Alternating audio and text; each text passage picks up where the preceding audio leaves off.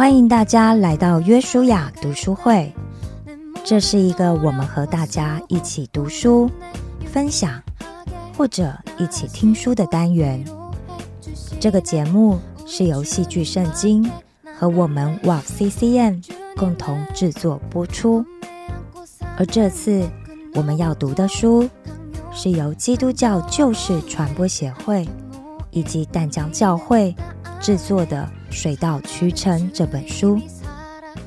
这本书是由廖年明以及张路德两位服侍者累积过去的辅导经历，集合了三十篇生命故事汇整而成。这里面的故事主角，最年轻的有十八岁，最年长的有六十六岁，有单身男女，有夫妻，有父母，有孩子，也有爷爷奶奶。经由当事人对成长历程和原生家庭的反思，再透过牧者辅导的角度，借由前人的经验或者圣经的教导来协助思考。最后也会提供每一位正好遇到相同情景的朋友们，该如何应应，怎么样为主而活，怎么样珍惜每一个当下的一些建议。但愿每一位朋友都可以在这里得到鼓励，学习到智慧，并且得到从神而来的医治与安慰。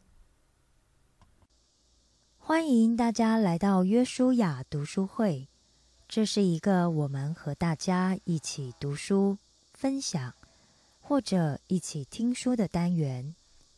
这个节目是由戏剧圣经和我们哇 CCN 中文台共同制作播出。这次我们要读的书是由德国神学家潘霍华所写的《团契生活》。今天要继续和大家分享的是第三章独处的日子。诗篇六十五篇第一节：上帝呀，西安的人在静默中赞美你。许多人寻找团契的生活，是因为害怕孤单寂寞，由于他们忍受不了独处。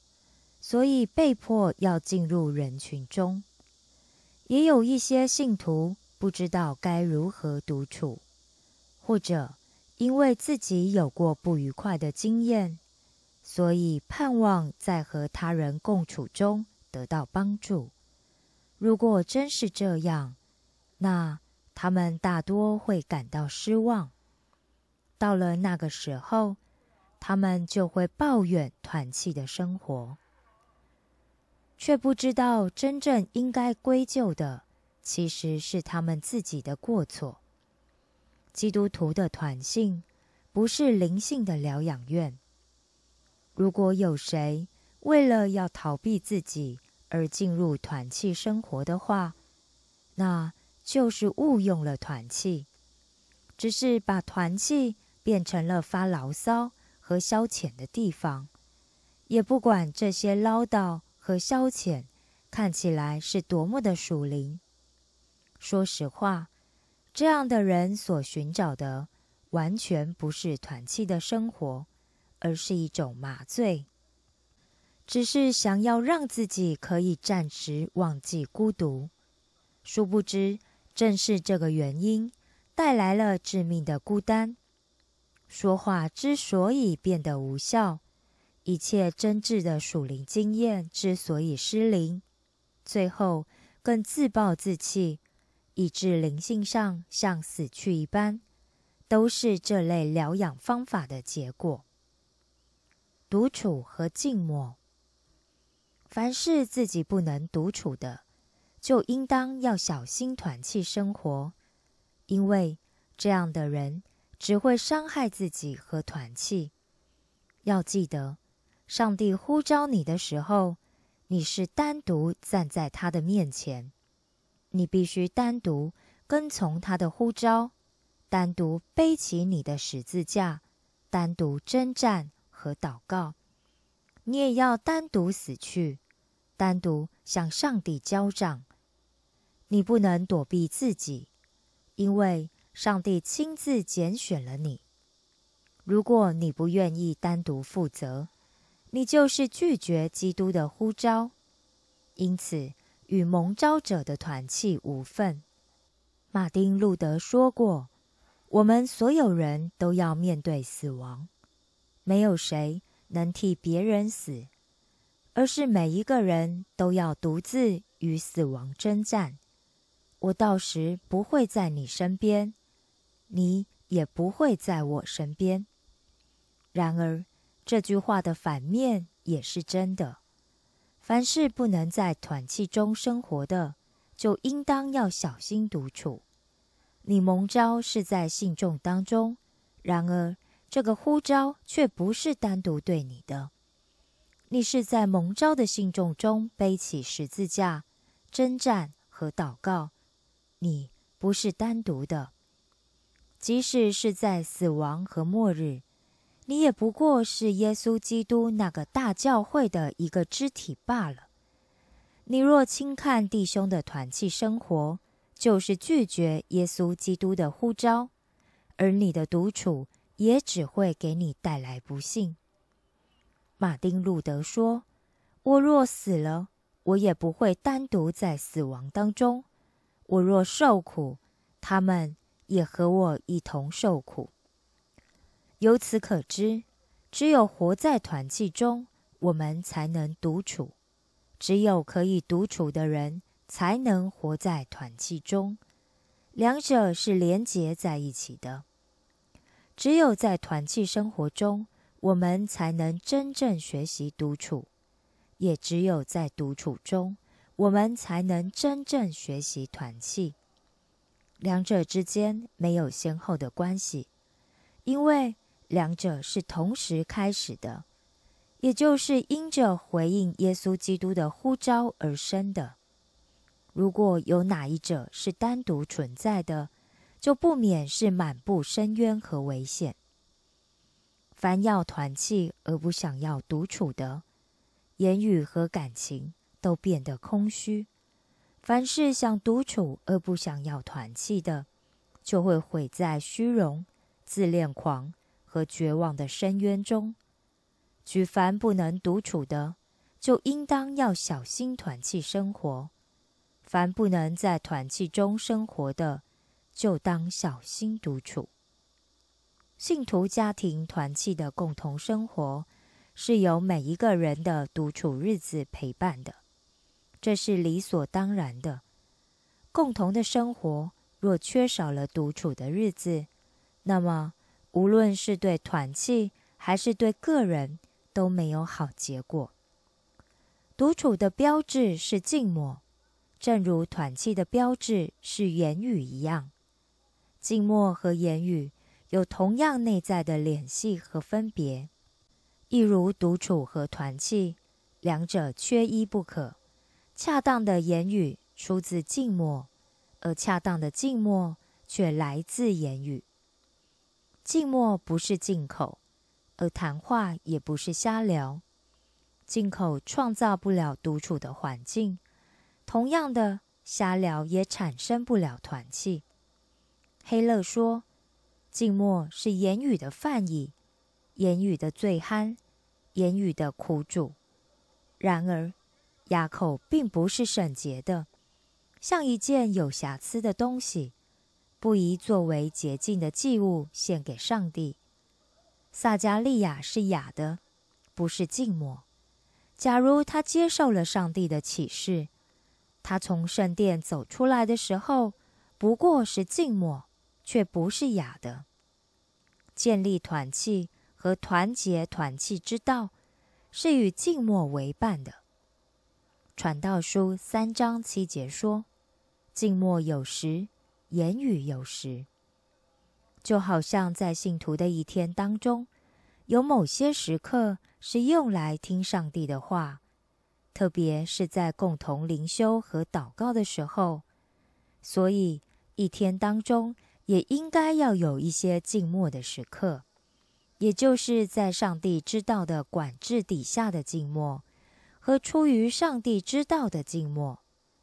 在这里所提到的，特别是听到之前和听到之后的时刻，喧哗的人是听不见上帝知道的，只有静默的人才能够。圣殿的肃静。表明上帝在他道中圣洁的灵在。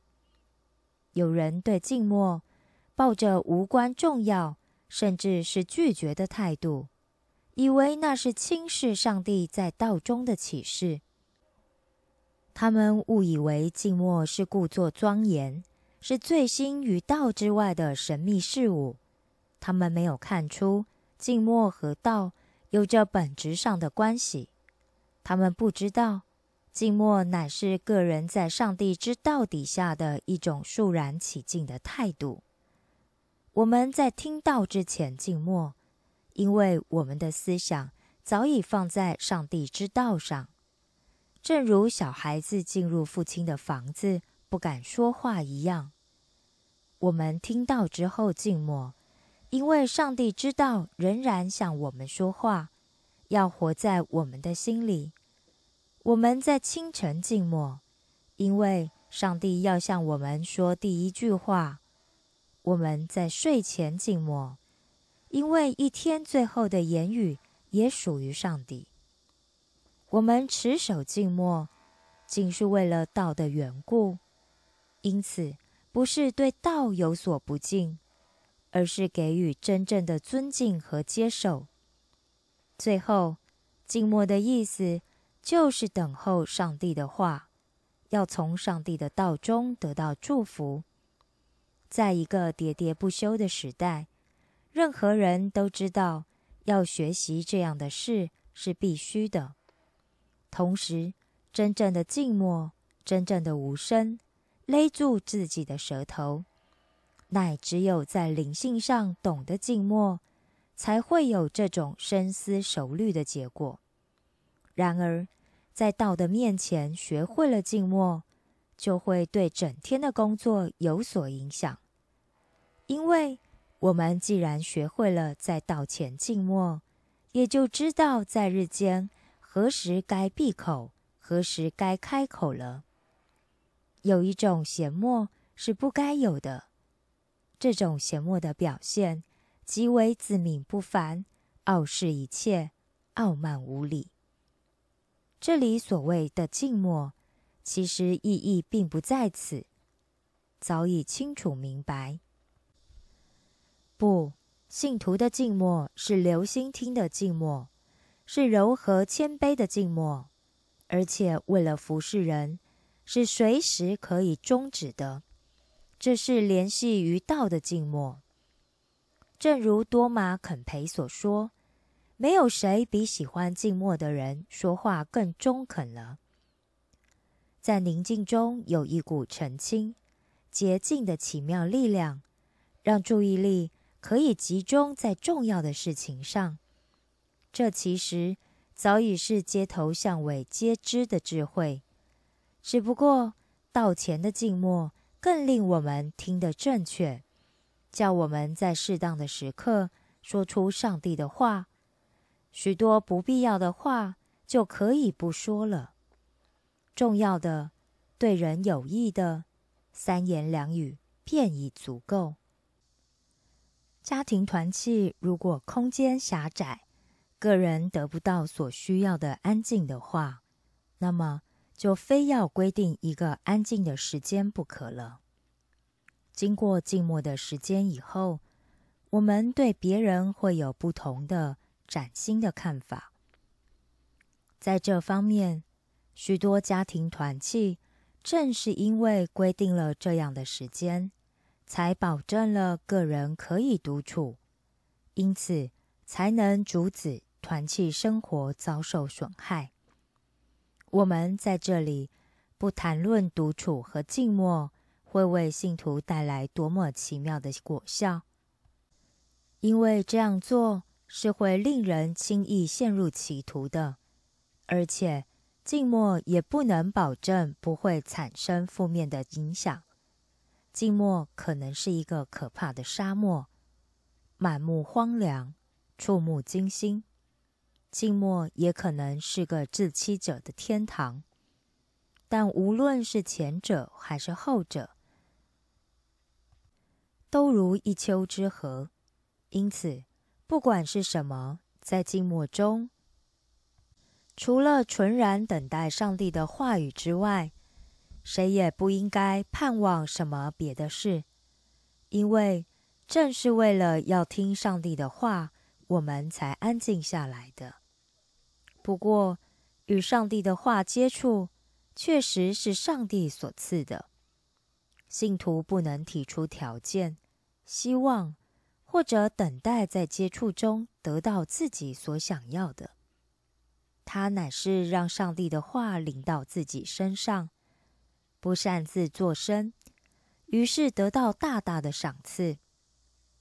信徒一天之中需要有个独处的时间，是为了下述三件事：读经、祷告、代祷。